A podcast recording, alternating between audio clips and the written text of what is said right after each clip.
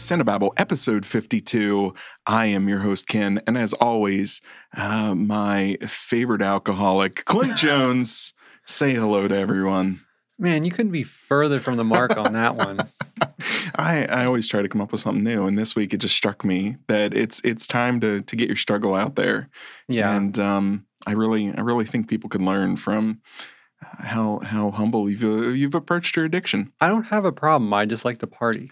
That is what people with problems say. Uh, no, this is. I'm a good time boy. Yes, it's a fairly recent problem. Apparently, Clint was inspired uh, by another round with Mads Mikkelsen. Yeah, and just took to heavy. It's all for science. Heavy murderous drinking I'm taking like weeks. a lot of notes. I'm going to make the best out of this situation and learn something. It's a social experiment. It is. I hear you. Yeah. I hear you. All right. Well, Clint, I have had a fairly uneventful week, other than it being very stressed. Uh, but I did get to watch some things. Uh, what you watching about this week? What you watching Oh man, I I feel like it's been a minute since we've done this because this is towards the end of the week. We usually do this at the beginning of the week, so like another week has passed since we we talked, and um, so I had a big list, but I I'm just going to pick out a couple of things Give me the good stuff. that I uh, was really into. Some things were just like, ah, that was okay. Let's not talk about that. The first thing I want to talk about. Okay, we need to talk about Kevin. yes, we need to talk about Kevin. We need to talk about Ken. Yeah, yeah. Um, let's let's hope your cat doesn't eat through No, the cord. she will definitely eat that. Let's get her out of here. You can leave that in. oh, I Just put in will. the, like technical difficulty song. Dude.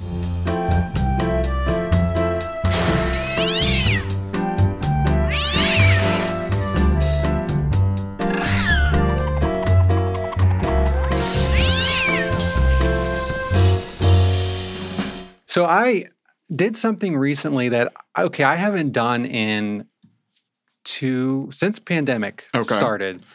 And that is going to see a movie and then the next day immediately going back to see a movie. Oh, in the theater. in the theater. Okay. And it's been like far and few between that I've seen movies in the theater. Like Mhm. all of them have been with you, and it's been like three movies in two years.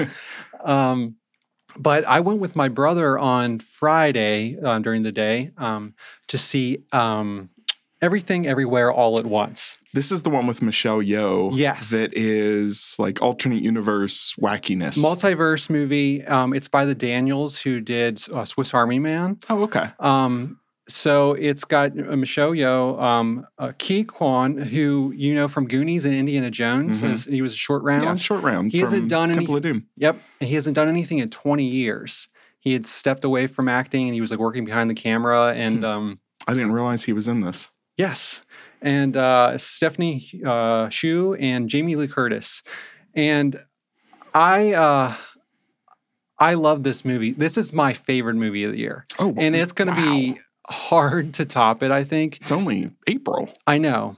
Okay. Like, I, w- I'm going to give you this. It's first. Let me give you a quick synopsis. okay. So it's this uh, Chinese immigrant family who have a um, laundromat, live above it. Um, and Michelle Yeoh, she's like the matriarch, matriarch of the family, and she's kind of unhappy. And they're about to be audited for taxes, and um, so they're dealing with all that, and just the whole. It's centered around this family, and in the middle of them going to be audited and do all, all the IRS stuff, who, um, Jamie Lee, Lee Curtis plays the auditor. And uh, she's fantastic. Everyone in this movie is so fantastic. um, um, Michelle Yeoh is visited by an, a different um, universe's version of her husband Okay. like his body he is taken over by this other version of him and he's and she's um he's tells her that she has to um connect with the multiverse and because there's a great evil coming and Okay. she's the only one who could stop it she's the chosen one to stop this okay. and it's so wacky and insane. I my way of describing it has been it's um, Eternal Sunshine meets Scott Pilgrim. It's Okay. so insane and it's so much fun, and it has this like one of the best like emotional cores to a movie I've seen in so long. Like Okay. in the middle of all this insanity, it's super funny. The uh, it's so emotional. Like I cried numerous times in it, and the action is fantastic. The music is fantastic. Um, I saw that it's playing over at our local theater, so Yeah. I'm excited to go see it. Um, if you go, let me go with you. Okay. Like I want to see it again. Okay. Like I, it gets better each vi- viewing I've had with it. It's um, this and Batman are my favorite movies of the year, and Okay. there's a couple more coming out this year, like uh, Man, Northman Men and Northman. Man. Those two I'm really looking forward to. So early on in the year, my my It's stacking up already. yeah, I know, but okay. this is like if somebody was like, ah, you you don't really like the Marvel movies, like you're not into their multiverse that they're doing. Like, here's our version. It's it's um they did it on a shoestring. Like they had like 500 um visual effects shot in it. Mm. Five people did all the effects for this movie. and it's a really good mix of practical and digital effects. It's it's so good. I can see it all over your face. This movie was your happy place. It was. It really Yeah. was. It's my sense of humor. It's so insane. Like you did you see Swiss Army Man? Yes. It's kind of that level of lunacy. Um, but this, I think, does a better job of having the emotional core throughout it, and it feels very natural and um, it- it's great. I it doesn't feel like it's winking at the audience or it maybe it takes itself not seriously, but I mean it it it sinks into his premise and it's it's not just uh uh doing it all for a lark kind of thing. No, like Okay. even the lunacy in it is built in so well, like that it's a part of the thing. It's like we're not doing silly stuff for the sake of just making doing a silly thing. Mhm. Like it- it's super silly stuff, super ridiculous stuff, but it's built into the plot Okay. In a really great way that it it makes sense and you're never like, why are they doing this right Hmm. Okay. now? It's always like in in favor of the story. Awesome. I'm sold. I'll Yeah. I'll see it this week. This this will be my Easter movie. well, I, I hope you enjoy it as much as I did. okay. I took Jenny last night to see it and she loved it too. Awesome. Um, so the next thing I wanted to talk about was Summer of Soul, who uh, was directed by Quest- Questlove. Mhm. And uh, this one, best direct uh, documentary, uh, right before the slap, or at, during the, The slap. what? the slap. The slap. Yeah, you don't Was that even- another documentary? Uh, yeah, but it didn't win. Oh, okay. Yeah. I, I haven't heard of it. But anyway. I did have a whole thing where like we started this this episode off with like a physical assault against me where you hit me, but okay. Well, I forgot about it. you know, we should have built that into licorice pizza last week.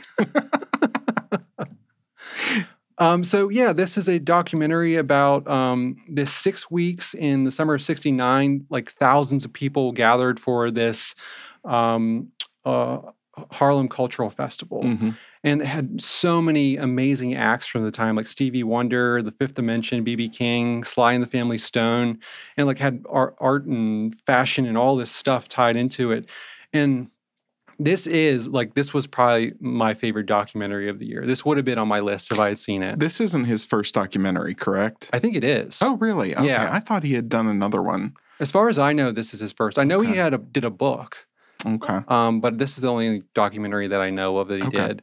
But he does a, such a good job at um, intertwining the footage because it's this footage was lost for 50 years Oh, like wow. just stowed away and nobody even like knew it still existed and he found it and uh, compiled it into this documentary but does such a good job of intertwining the the footage and then also telling the story of Harlem and the history at the time and what's happening on happening culturally and also like telling how these um, groups uh, fit in like historically and what they meant and like um, it, it- was such a natural way like, like does it so naturally Okay. and he also does a really good job of intertwining like talking head interviews Mhm. because he'll show the footage to people who were at the event or who were participating and like who hadn't seen the footage Hmm. in 50 years so it's all kind of like this emotional response That's from cool. them and like remembering it because like they are all talking about how like we we just kind of felt like this was a dream that we kind of made it up because it just kind of disappeared and was taken over by the, like the history of um Woodstock, like Mhm. Woodstock outshined this, and even though like this had so much more going on Hmm. in it, Now, where's it streaming? I'm assuming It's it's, on Hulu. streaming. Oh, okay. it's on Hulu currently. Okay. Yeah, um, but I highly recommend it. Okay. It's it's check that out, too. fantastic. Um, now it's not nine hours like the Beatles thing, right? no, it's like two and a half. Okay. It's I really want to watch the Beatles thing. It just it requires such a time commitment. yeah. Well, you can do an episode at a time. Yeah, but you know me. Um, the last thing I wanted to talk about, and this is something that I already talked about on a What You Watching, but the season just ended, and that is Severance. Mm, Um, the season just ended.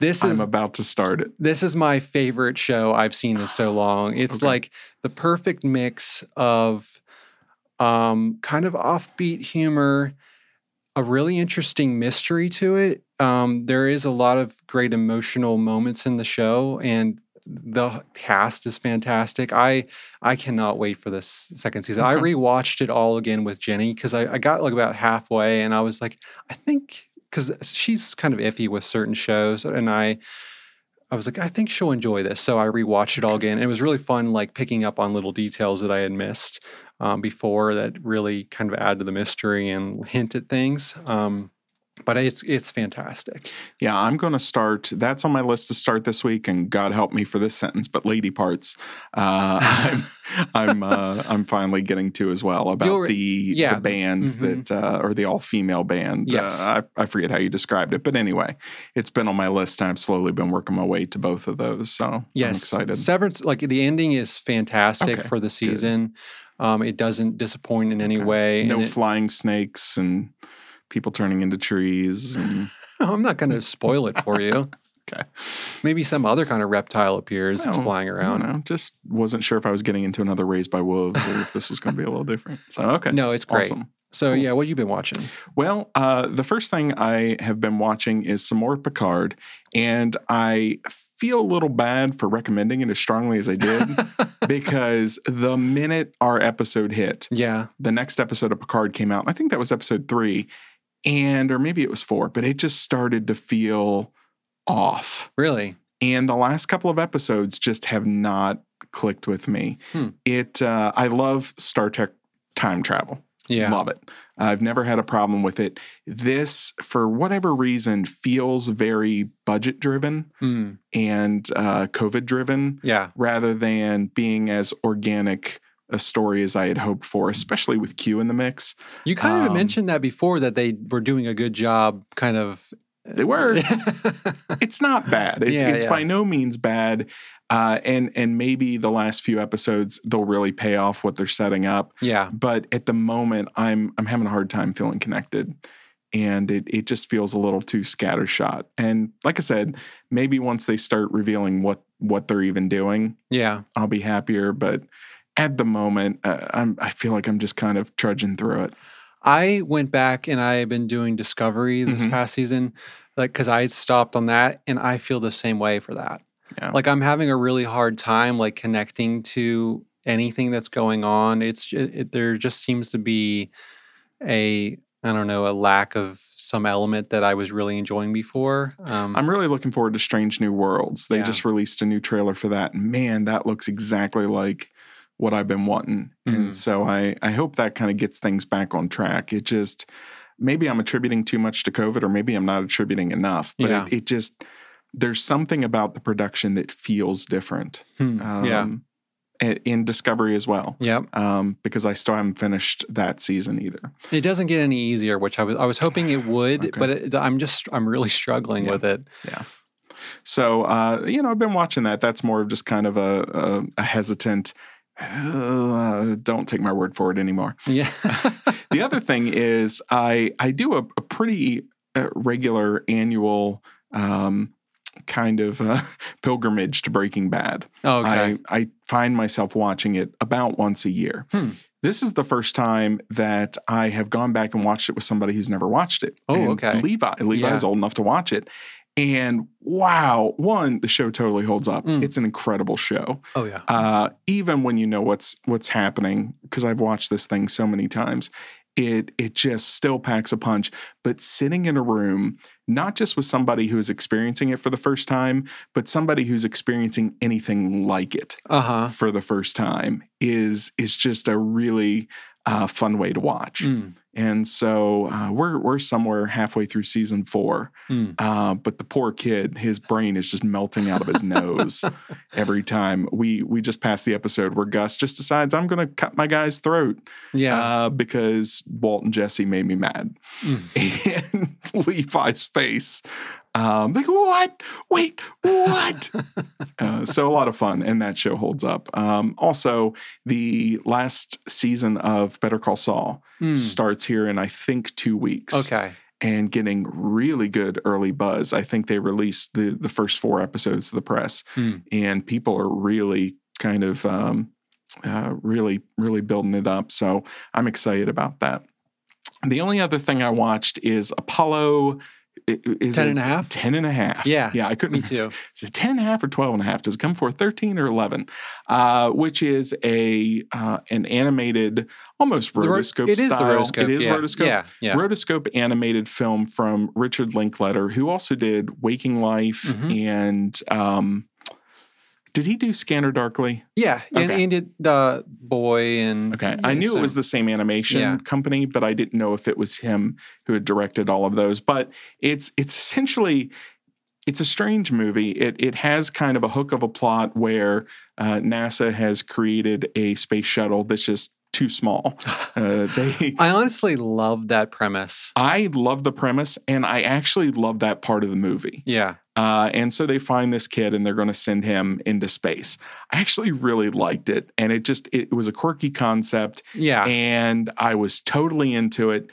And then suddenly the movie stops caring about it, yeah. and it becomes more of a love letter to the time period, hmm which is fine too. Yeah. This is just very much a tale of two movies. Yeah. And I was enjoying the quirky concept of the first version hmm and it made the second version feel very ordinary.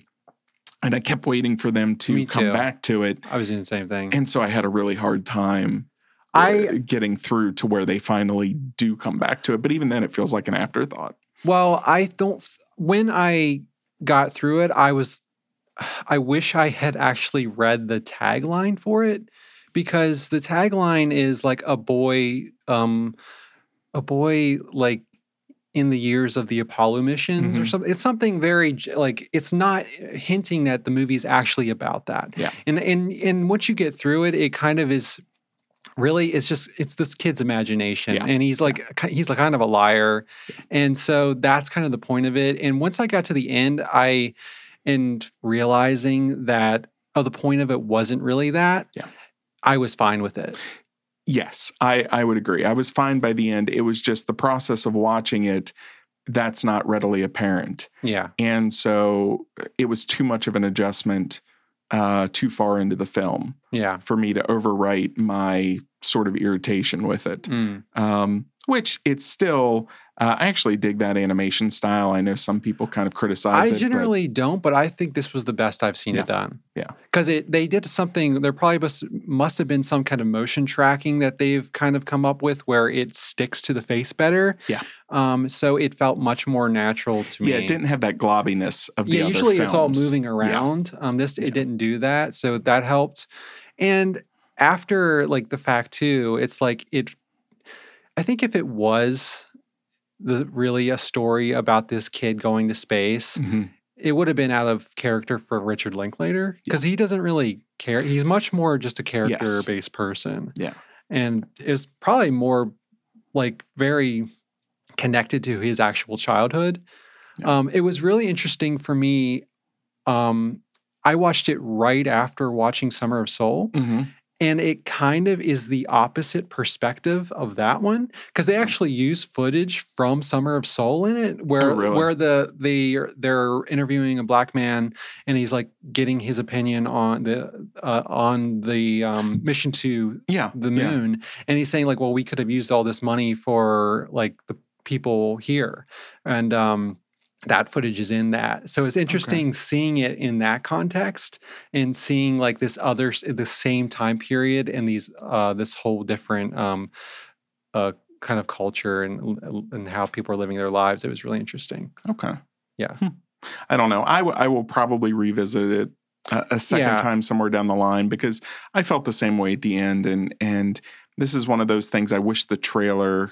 Yeah, One, I wish the trailer hadn't sold it as what it me sold too. it as, and I also wish it was a little more Walter Mitty, where it let you into the fact that that this is much more of a, you know, this this kid just kind of in his own place. Um, I, I I understood Yeah. it. It just I, I I had the same feeling, but then like I got I thought about it more after the Yeah. fact, and it, and it, it I don't know, it, it worked okay, for me. Uh, well, as always, you can find us at cinnababblecast.com. You can find us on Instagram at cinnababble. And, uh, you know, bug somebody and make them listen to us. Uh, you know, spread the word and pay it forward and all that good fun. But, uh, you know, get some more people listening. Don't We're- threaten them with slaps or anything. No, no, no. Can we? We're a slap free zone here Can we take a minute and talk about this slap? if you want to.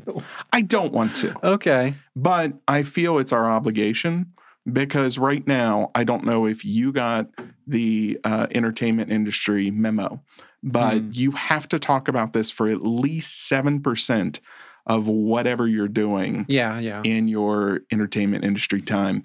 And um, I, I, I totally get that Will Smith was in the wrong. I totally get that he shouldn't have done what he did. Uh, but at the same time, I feel like the entire academy has lost its mind over this. It's not like he pounced on Chris Walk or Chris Chris Walk, Chris Rock, and started pummeling him. It was not like this. I get that it's it's legal assault. I'm not defending assault It was in front of the entire it was in world. ton of the it was, it was in front of the entire world but it just it, they came out with his punishment and he's banned from the academy uh, for 10 years he can't go to the oscars for 10 years it's all this stuff and then all of his projects are currently being canceled and he's he's getting the harvey weinstein treatment honestly and this is not Harvey Weinstein. You know what I mean? It's just, it's so bizarre to me. I'm But- not even trying to defend him. It's just one of those, it's such a weird Hollywood either has a you're a bad person, you're dead to us, yes. or you're just a, a pillar of moral wondertude and we love you. And yeah, I mean, all that stuff is you. for show, but like he definitely should have been like taken out or something. Hundred percent. It's it. Th- there are consequences. It should have had consequences.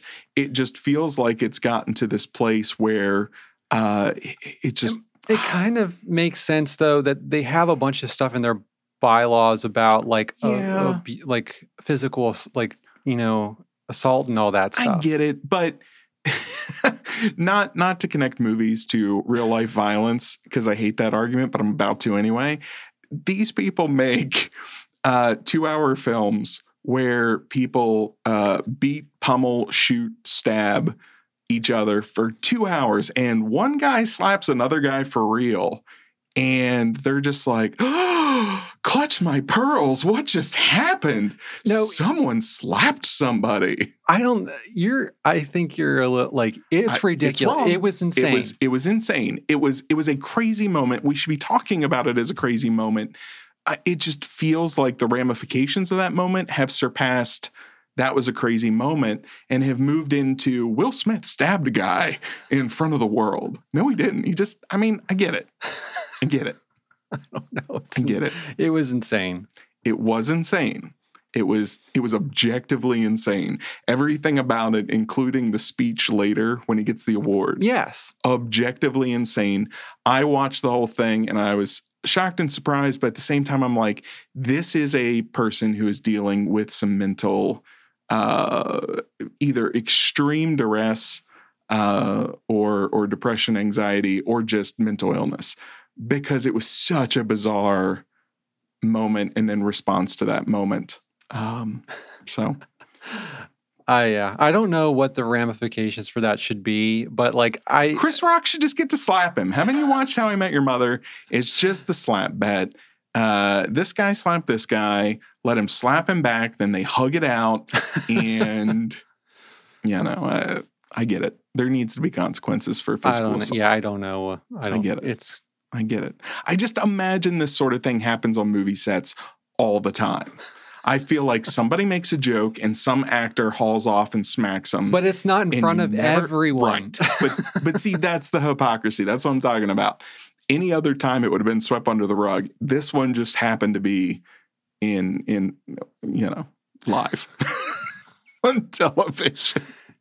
He, but there was so much decision making there, though. know, He first he laughs. He laughs, and then he sees that she didn't laugh. So then he makes the decision to walk up on stage And a he long has that way, whole walk a long to way. decide what he's going to do. Yeah. Or if he's feeling like, even if you get up, I'm going to slap this guy, you're telling me that at no point in that walk up to him, even when he leans towards you, that you don't think, you know, in my own self interest, I'm not going to actually hit him.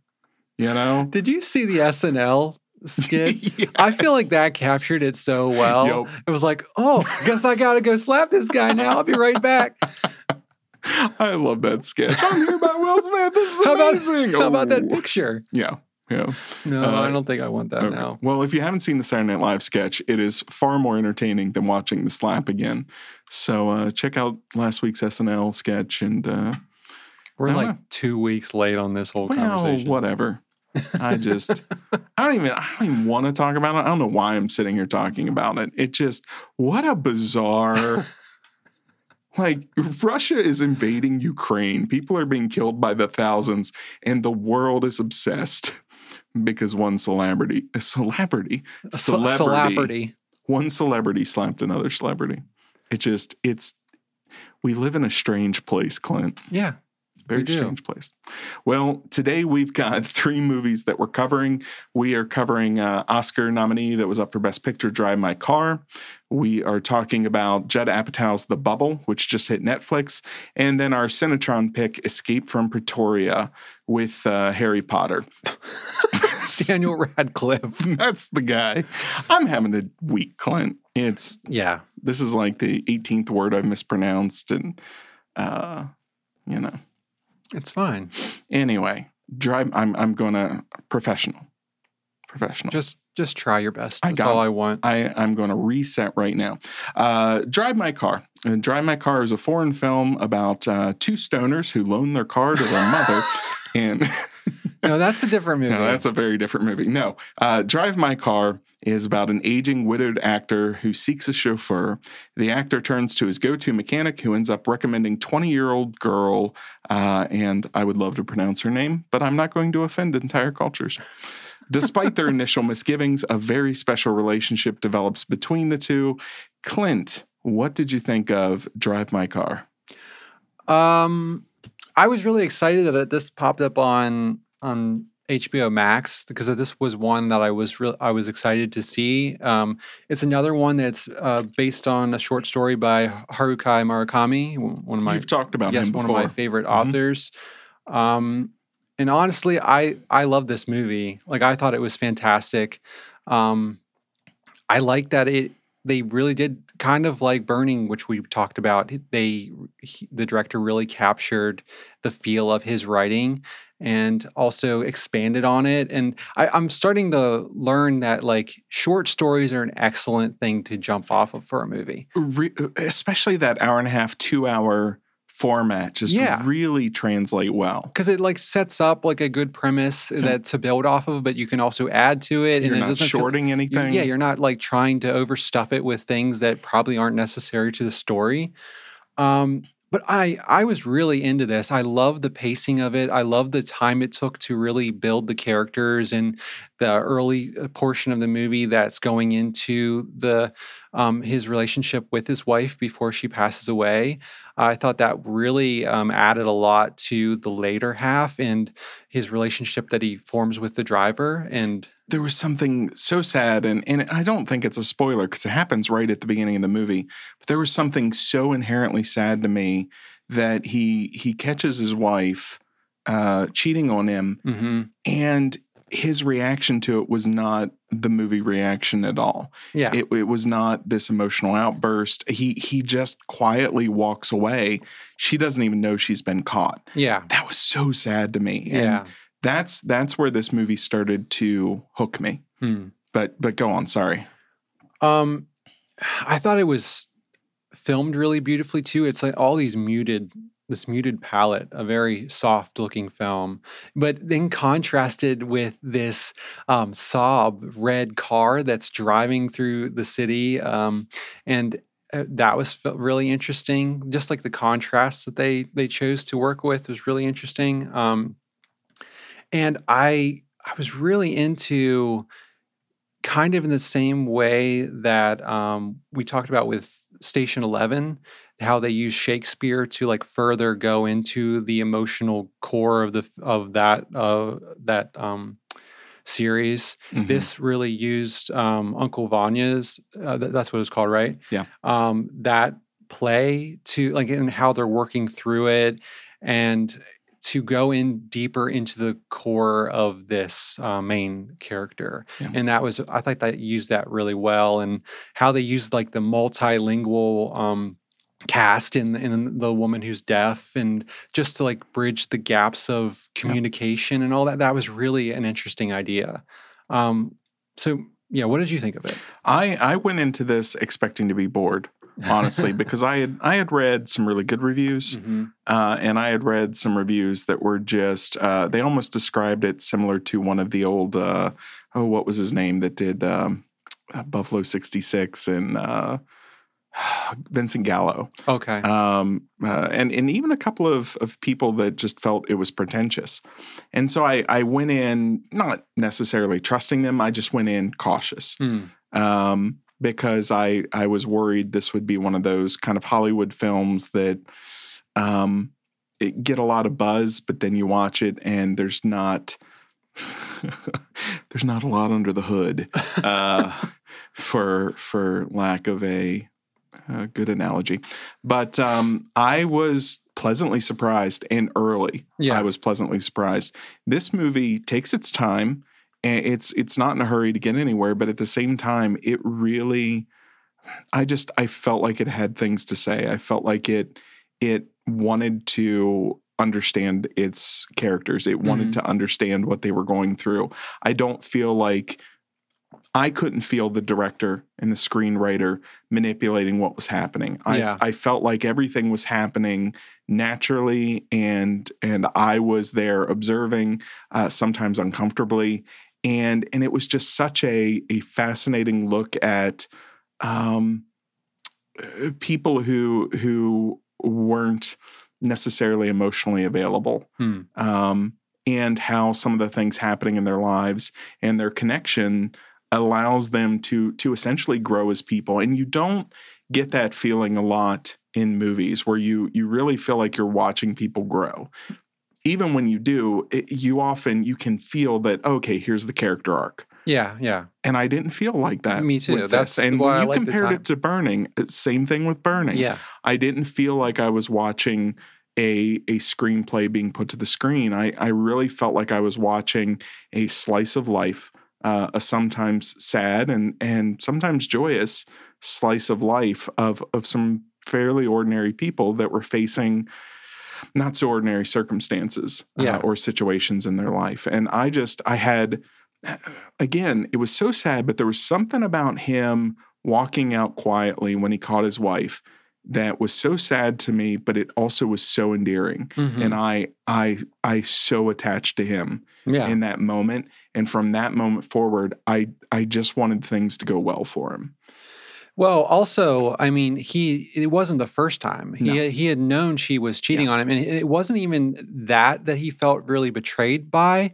And you kind of learn later when he has the conversation with the guy that he cheats on, uh, he's uh, she's sleeping with, that he's almost more betrayed by that she's sharing these dreams with him. Yeah. that It's because that he- she had an intimate connection beyond whatever they were doing physically. Yeah, because he always like kind of felt that was their their thing. That like he was helping her with her writing through this act of her kind of being possessed by these dreams that are telling the stories that she's working on. And um so the to learn that he was giving given a portion of this story, I feel like that was more uh, difficult for him. And it was really interesting how that suddenly felt like the real infidelity. Yeah, yeah. It was it was her sharing herself Mhm. and and something you know within within her emotional or mental being uh, rather than anything else and and that totally tracked because he's such a he's he's full of empathy, but Mhm. at the same time, he's not somebody that it, that expresses that um, very well or handles it very well, or or however you want to word that. And so, just just watching him uh, cope with these things, the performance was just incredible. Uh, the the facial work Mhm. that he's doing, just reacting to things. And uh, this is one of those performances where um, you could almost uh, turn off the subtitles and turn off the audio and still know exactly uh, what's being processed and what's happening in a character's mind. Yeah. Well, and another thing about the kind of infidelity part, like I also kind of gather that for her, like uh, it gave me some empathy for her too in that Mhm. conversation because it almost felt like she wasn't doing it out of a malicious thing. It was almost for the pure, like getting out of her comfort zone or something to get different portions of her story. Like she was doing it for her art in a way. You, you know what I mean? Like it wasn't just to sleep with other men. It was like she's comfortable with him and she's not getting what he, she needs uh, kind of artistically. So she's sleeping with these other men to find other portions of the story she's trying to learn. And it's that kind of yeah. complexity that made this feel much more like a a film about adults Yeah, yeah. than a lot of times films about adults in love or out of love or things like that feel. It it often feels so manufactured and so polished and so Hollywood and and all these other things that you you lose that sense of a real person and that that quality to relationships where it's sometimes and and often just hard to articulate what the problem is or articulate what a drive is or articulate why somebody does the things they do. Hmm they understand it internally but but to be able to communicate that to another person and to have two people that really click that's much more difficult. And this felt so real in that regard. And that wasn't just that relationship No, him with the driver. I, Oh that my was goodness, a, that was a fantastic little arc in the the whole story Yeah. and how their relationship slowly like becomes more comfortable and they're Yeah. learning about each other and um, it's so organic in how it happens and I was so um, uh, impressed by that portion um, and where it where it goes and there's such a subtlety to it that I really got I really Yeah. enjoyed. Yeah. and that's that's subtlety and and i'm i'm down for any movie that that is subtle and quiet but at the same time it's just just constantly engaging me and it's got me really locked in and and hanging on where it's going and what's going to happen next which is kind of counterintuitive for a movie that's otherwise just sort of slow and leisurely Mhm. um, you know, for my brain to be so locked in, uh, it was just it, I I really enjoyed this movie. It's not for everybody. Uh, it's certainly you have to enjoy a a solid slow burn character drama.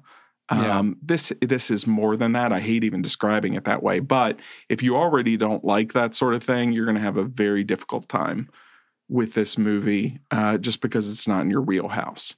I kind of find, as time's been going on recently, I have an easier time locking into a film like this than something like like I was talking about with Discovery when there's so much going on in that Yeah. show and it's got action and stuff. Like I I my brain shuts off at some point, but It's with, noise. it's so much noise Yeah. and with this like it gives my brain the space to connect to it and i, I really appreciate Yeah. that. So I I recommend it. You obviously do too. I just I I thought it was really good. I, Yeah, it I won- think it's one of those movies that will unfortunately go overlooked by a lot of people yeah or or even forgotten. But I I think there's something pretty special there. I think it, this will probably be one that's mm, maybe makes its way to Criterion or something and is preserved in a really uh, held up higher than a lot of things. Yeah. Um, didn't this win Best uh, Foreign Film? You know, I'm not sure. I would I imagine think so. it did. Yeah, I I would imagine so. Mhm. I think it was Um, up for Best of the Year, but it, it didn't get that one. Yeah, they they're they're able to be up for both, Yeah. and usually those films go best foreign film, um, and so uh, I know it won some some big things. So You're probably right. Uh, I'm assuming you didn't watch the Oscars. You just No. watched the slap. I, I actually I watched the Oscars and and thoroughly enjoyed them. I always watch the Oscars. Yeah. I don't know. That's just my Super Bowl, but um, I had a good time. that's good. Um, normally, I don't immediately go to Google mid broadcast. Man, when the Chris Rock Will Smith thing was happening, I just started Googling Chris Rock Will Smith, Chris Rock Will Smith, refresh, refresh. And then, like, is this a joke? Did that just happen? It's bizarre. yeah, I caught it the next morning. Yeah, well, lucky you. Anywho, our next movie is The Bubble, which just popped up on Netflix. Here's the official description Sneaking out, hooking up, melting down. The cast and crew of a blockbuster action franchise attempt to shoot a sequel while quarantined during an outbreak at a posh hotel. Uh, this movie is from director Judd Apatow Mhm. and stars and cameos everybody and their brother. Clint, uh, how hard did you laugh at The Bubble? Um, Ooh, there it is. I, I phrased that question very specifically. how much can you do negative laughs? Yes, yes. I think Yes, I may can. have done that. It's um, when you inhale in shock Yeah, at yeah. what you're watching unfold in front of you. Yeah. I well, I started this movie and it, it was pretty benign at the Mhm. beginning, and I was just like, I was kind of actually, I don't want to say excited, but interested in this movie because it looked like it had a good cast, and for the most part, I like Judd Apatow's movies, Mhm. and it kind of looked like in the trailer, like it was kind of a different feel for one of his movies, like it was, I don't know, he was going trying to do something a bit different. All that went away pretty quickly Fast. really, really fast. This is one of the worst movies I've seen really in is. a long time. Yeah, Yeah, I set I- you up with how hard did you laugh, and I was hoping you weren't like so much, Ken. I love this. Man, like all the people in this, like Leslie Mann, Karen Gillan, Pedro Pascal, um, David Duchovny, Benedict Keegan, Cumberbatch, Keegan, Keegan Michael Key, Yeah. Fred Armisen. all the Apatows. Yes. Um, so like it had a lot in its favor from the beginning, yeah. but man, is it not funny? It's not funny and it's not interesting. eh, Like as far as like being a satire on anything, Yeah. it doesn't hit in any way. It's so forced. Yeah, Um, if if you had shown me this, I would have never, uh, in a million years, thought this is a Judd Apatow film. Uh, because even even when it's not quite clicking with me, his work, yeah, uh, I still recognize that there's sharply written comedy Yeah, yeah, here, and and there's something going on beyond just the the surface level jokes. And this just felt uh, very shallow, very hollow, and and really almost uh, just a, a parade of of faces yeah, it felt like it was more concerned with how many actors can we shove on the screen that you recognize yeah. than creating any sort of uh, characters in these actors uh, and in this film crew uh, that that were enjoyable to watch at all. And it didn't even really say anything. No, It's, you know, I'm thinking, okay, this is going to tap me into that feeling of isolation and those days of just being frustrated. And how do you adjust to life when you can't do things the way you're supposed to? And you know, it, it came off like as offensive in a way because it's like these really privileged people in this really posh hotel. And they're complaining about being stuck in a room for 14 days, being like served, uh, like uh, like by like servants and stuff, and like han- like being. It's ridiculous, and like you can't deal with this. Like you're like being treated like royalty in this like mansion. Yeah. It kind of like I was thinking. It kind of felt like a poor man's Armando Iannucci who project, like Mhm. uh, like Veep or Avenue Five, because he's really good job at, a good at um doing like these large ensemble casts Yeah. and making like all of it work together in a real natural way and this did not do that at all But take Veep, for example. Veep is not about Selina Myers, the vice president. yeah It's about her staff and how Mhm. they're reacting to this ridiculous woman this ridiculous, privileged, elitist woman. yeah If this had, if if on one side you had the the film crew and on the other side you had these actors, and the film crew are actually having to live life and suffer through pandemic quarantine life, right and you're contrasting that with these actors who are complaining, but really your main characters are are behind the scenes. and they I- tried a little bit, They tried, and it, but it didn't do it enough. No, and it felt more like, oh, this is just a joke we go to for a quick yeah, laugh. yeah. It didn't feel like any sort of core of the film. And that goes away Um, too once they start kind of bonding with Yeah. them and then like they're all in on together. Um The whole thing should have like slowly unraveled yeah. and you have you're essentially uh, you know looking at class warfare modern class warfare uh, in in america how did the rich versus the average guy uh, handle the pandemic that would have been interesting that seems ripe for some pretty sharp laughs right. uh, and that's again exactly what you said that's the kind of thing you know veep was doing constantly had nothing to do with Or- the washington or elites Avenue or 5. avenue 5 Yeah. Yeah. Um I could not stand like Pedro Pascal like kind of doing a Joaquin Phoenix Yeah. thing. That Mm. was so annoying and he's just wanting to get laid the entire time and being creepy with the receptionist and like I, I was like so there's so I love like Fred Armisen like and he couldn't save this. I like Keegan Michael Key and they they kind of like were felt felt like they were brought on as afterthoughts to like pump up like their get their audience involved and it didn't work. it reminded me a lot of jay and silent bob reboot Yeah. where you Yeah. would just have, you know, ironically, Mhm. I, I get that this is about shooting a movie during the pandemic and the limitations of that, but it suffered from that at the same time and not in a funny way. no, no. but no. Jay and Silent Bob reboot, that's what we talked about, how it would just suddenly be cameo and and you know, Yep. shot on this actor, shot on this actor, and it felt very piecemeal especially put with together. with the John Cena thing. Like that really made it feel like that. So I, I just long story short, I I did not enjoy this movie whatsoever. Me either. I'm I- I glad was because so disappointed. I finished it and like I and I was like I, I hated that. That was Yeah. awful. Like and it slowly just got worse and worse. And then I didn't think about it for a while and I was like I should see I wonder if, what people think about this. I was afraid I was going to look online like it had like a 95% of Rotten No. Tomatoes. I was like, "Oh good, I'm not in the Yeah. minority on It's this." in the 40s, I think. it's 20s. oh, is it in the 20s? It's like 23.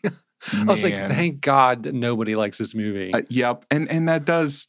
It's weird, but it does make me feel better Me too. when because I hate when I I really don't enjoy a movie and then I look around and everybody loves it. Right. How? Yeah, yeah. Why?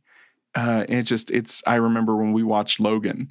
Uh, Yeah, yeah. Everybody loved that movie. It's the greatest comic book movie ever. And we watched this thing, and both of us were just like, it's got some good stuff here and there, but no, Right. no, it just oh, you know, you can send me hate mail, but it goes garbage at the end. Yeah, it gets like what was it, X Men with those three kids, or yeah, whatever? it- It- with the yeah. kids and the uh, you know, when it's him and, and Xavier trucking around, but as soon as they bring in clones and kids and comic books and no, no. Yep, I was done. me too. All right. Well, I think that's Don't all watch I The have to say. Bubble. Don't watch the bubble. Go watch Drive My Car. Uh, it makes me sad that somebody will watch Drive My Car and say it was boring, and then go watch The Bubble. Yeah. Uh, the Bubble was the boring movie to me. Watch. Avenue Five or Veep. Oh, yeah. If you want to Oh, see a really good ensemble like cast that's really funny and actually they're both saying stuff, like watch one of the, his Yeah. his projects. Uh, our our final film is our Cinetron pick. It is uh, a drama thriller called Escape from Pretoria. This came out in 2020, and I had actually missed this one. I mean, I I had seen Yeah. trailers for it and things like Yeah. that, but had never gotten around to watching it. And uh, it's from director Francis Annan, and it's about two white South Africans that are imprisoned for working on behalf of the African National Congress, and they're determined to escape from the notorious Pretoria prison. Uh, Clint, what did you think of Escape from Pretoria?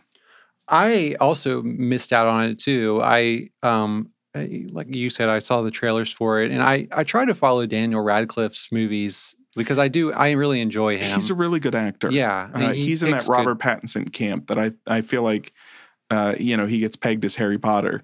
Yeah. but he's he's so much more than that. I know. I last night I rewatched after uh, watching everything everywhere all at once. I rewatched Swiss Army Man, and because I hadn't seen it since the theater, and he's fantastic in that movie. Just like his subtle like facial because he's a corpse and the whole thing is a There's farting only so much you can do. Yeah, but he does so much stuff with just like facial movement, Yeah. and that it's. I was really like, oh man, I can't. I forgot how good he is in this. Um, so I, I was interested in this movie, and I love a good like jailbreak movie. I, I'm if it's it can really capture that tense feeling um, of trying to escape. Uh, so I, I was excited to see this, and I, I actually really enjoyed it. I, I thought it did a, r- a really good job of the building the tension of escaping from this prison and like showing the step by step process. Um, and I think there was just enough character to make me feel attached to the situation and their their um, struggle to get out. I, so I and I loved that they were kind of these uh, working for like the, the plot of the movie, working for the uh, against the man, and, and and they were you know trying to overthrow the system in place, the the apartheid. Yeah. Um, so that that was cool. I I liked that there was kind of this. Uh, you're rooting for them, Yeah. and that was cool. Um, so what did you think about it? I um a couple of weeks ago uh, in episode 50, one of the questions that was in our mailbag segment was somebody asking about, you know, pick a, a movie genre that needs fixed and how would you fix it? And I had said boring dramas, Uh huh. uh, like Dark Water. Yeah, I think yeah. it was. hmm Uh, and I had complained about that old style of drama. And uh, this is not that. This is this is how you do a true story Yeah, yeah. in my mind. This was this was lean and mean. Uh, it it felt real. Mhm. I felt the suspense and the tension. It was a slice of of history Yep. uh, from a limited perspective, but Yeah. that made it stronger hmm because it's not trying to tell me the, The entire- entire, yep. political story. It's not trying to tell me this grand tapestry over years. It's just these two guys in this situation. It reminded me a lot of um, Rescue Dawn with Christian Bale. It was a, a Oh, right. POW Uh-huh. Vietnam flick, um, and and that one's more brutal. This this I think is only PG thirteen, but it doesn't feel PG thirteen. It it still Yeah. feels uh, claustrophobic when it needs Mm-hmm. to feel claustrophobic and and very rough and hard to watch when it's when it's supposed to be there too. And and like you said, you really come to care for these guys. hmm Um, I thought the performances were great. I thought it was well shot. Um, everything about it felt uh, sort of like that that perfectly balanced docudrama Yeah, yeah. where it has just enough of a feeling of a documentary uh, in its in in its style and its storytelling, but it's still uh, knows how to you know create tension as a drama. yeah. And I, you know, I'm sure it's not a beat for beat true telling hmm sort of thing. I'm sure there's a lot of differences, but I, I don't think it matters when you're getting to the core of of who the people are and when you're getting to the core of the situation. Yeah. And I felt like this did both, and it really gave you a perspective and understanding of why they were invested in what they were invested in hmm and and why you know they found themselves in the situation they found themselves. I was also surprised. I mean, I know it's about apartheid in in South Africa back in the day, but this had enough thematic work that it felt very timely. Oh, for sure. And yeah, it, yeah. it felt very not forcefully modernized, but it it felt like it had plenty to say about uh, things today. And I, I appreciated that. I felt like that was not too on the nose, but but I felt like it was it was there, and they didn't try to hide that it was there. They just didn't amp it up either. Yeah, well, I, I think that's just because like that the, the situation baked into the story of that is Mhm. something we're still dealing with. Yeah. So it doesn't feel like we're just jumping back to tell the Yeah. story, but then like trying to mix it up enough to make it feel modern. I feel like it's just it's just something that we're uh, still going through, and it's Well, and Yeah, it's geopolitically, it's whack a mole. You know, Yeah. it's it's even if you take care of it in one area in one era, yeah, it it pops up somewhere else because it's just that's people in mass. yeah, and um, it, it- you know it's it's sad, but but this is this is one of those things. It it taps into that that freedom fighter. It taps into somebody who's willing to uh, sacrifice. Uh, just going along with things because just from a, a principle standpoint, it's not right. right, Um, yeah, And they're not big. They're not flashy. They're not rebel leaders. They're not these, you know, grand, uh, important people no, it's it's just this small story and and these small people going through you know some some pretty legitimately difficult uh, times and, and situations. And I was just taken by it. Yeah, I, I really liked the the the few moments that they would have with the um the older uh character who has Mhm. been there for how many years I don't know Yeah. who's been a part of this struggle for much longer and his perspective on the whole thing and he's kind of like trying to persuade them to not do this because it's going to bring down the rain of fire on all of them if they if they get out and um Well, and it, it seemed like that glimpse at like I don't want to turn into this cynic. I don't Right, want to be right. stuck here as long as he has to the point that I even forget what drove me in the first place, what Right. landed me here. And there's there's this he's right, yeah it's I, I don't know but if it's, this cautionary tale right in front of them that really motivates them to you know, ironically to to push along with their plan even harder. Yeah, and I don't even know if it's pure cynicism or, or more re- reality, like Yeah, because he's seen it for so long that it's just like I know how this goes. And you're not the first ones that have tried right, this. right. Yeah. And uh, I, I, um, I think my only thing is like, if this had maybe another twenty minutes Mm-hmm. of character where it's just them in their cell and like you learn a little bit more about them, this would have taken it even a little bit beyond what I enjoyed. Like I, I thought it was great. I thought it was done really well.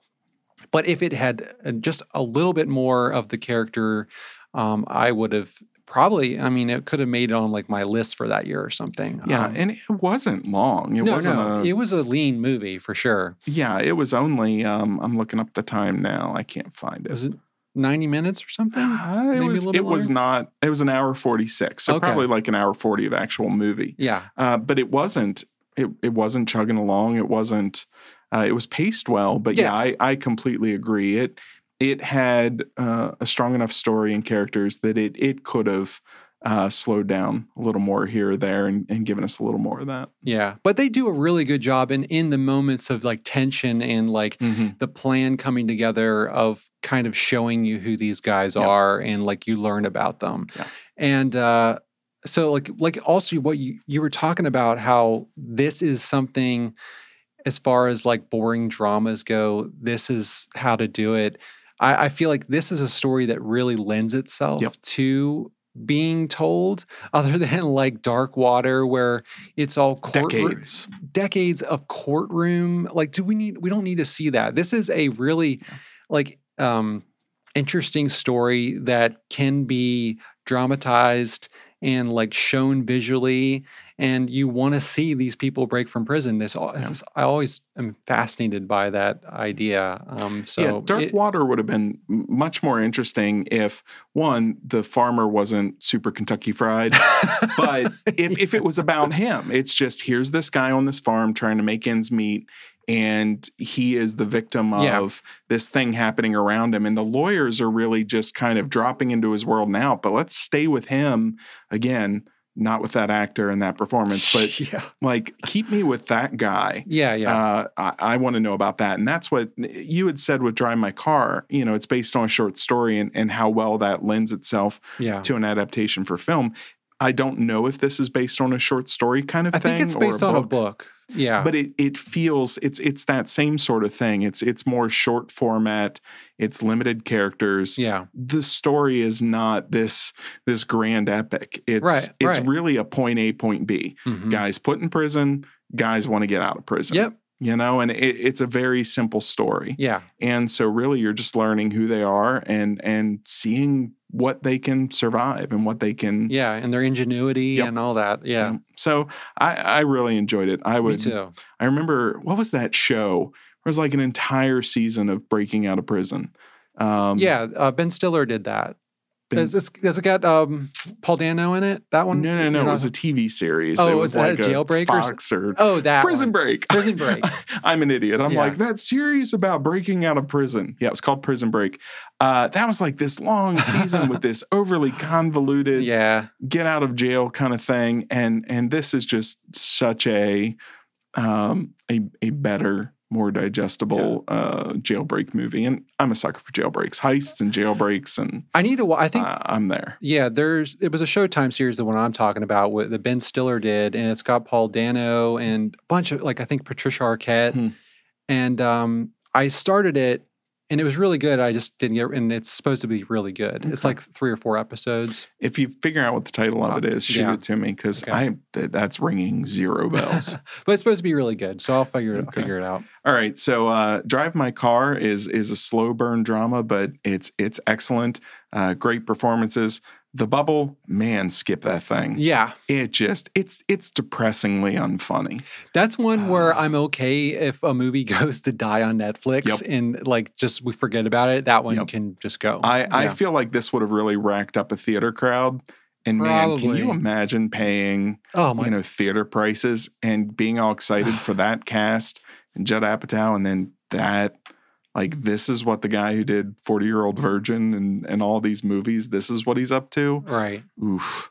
Uh, so yeah, skip the bubble and then Escape from Pretoria. Um, it's it's excellent. You can uh, watch it on Hulu and and Amazon and and some other places. Yeah. Uh, I forget where it's free, but uh, good flick. So, are we ready to spin up Cinetron and see what we get this time? Sure. And then, how about we just commit to next episode? I will definitely see uh, uh, everywhere, always, everything, anything, everything, everywhere, all at once. everywhere, all at once. I will. We will see that, and that will be our our kind of first review out of the gate. Awesome. I want to go with you if you right. if you can I- swing it. Yeah. Do you still have a weekday off through the week? Yeah, Fridays.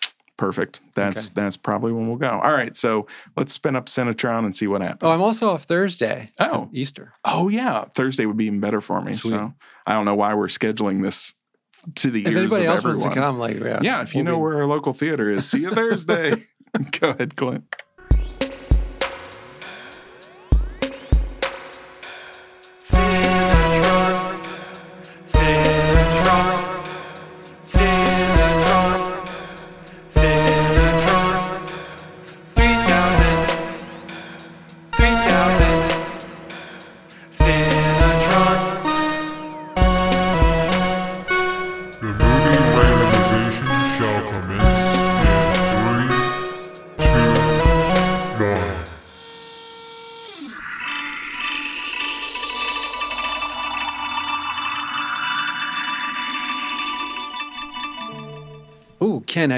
Heard of this movie?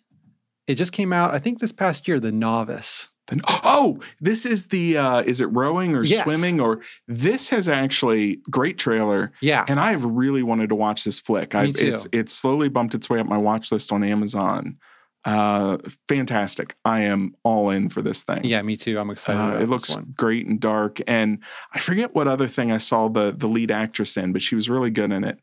Um, but uh, okay, awesome. I know. I was I was hoping it would land on this one soon because Okay. I've been excited to watch it. So yeah. All right, no, I'm I'm all about that. So that Good. sounds good. So we'll do.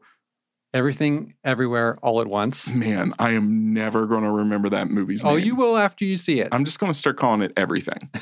We're going to watch that movie. We will do The Novice, and then we'll come up with something in between. I don't know, G.I. Joe, Duke's Day Out, or something. Yeah. Well, something, you know, we'll figure it out. Yeah. I'm sure there's something else. When does The Northman, Northman, this Northman? month, I think it comes out at the end of the month. okay. Hey, by the way, and we do need to go see that in the theater. yes. I was listening to an interview, an audio interview, if Huh. you will. And it was with the director of Hereditary. Yeah. And he discussed the film that comes after Hereditary. What was that film called? What was it? Midsummer. Midsummer. Do you know how he pronounced? Midsummer. He did. He totally did, Clint. Every time he said it, he said Midsummer.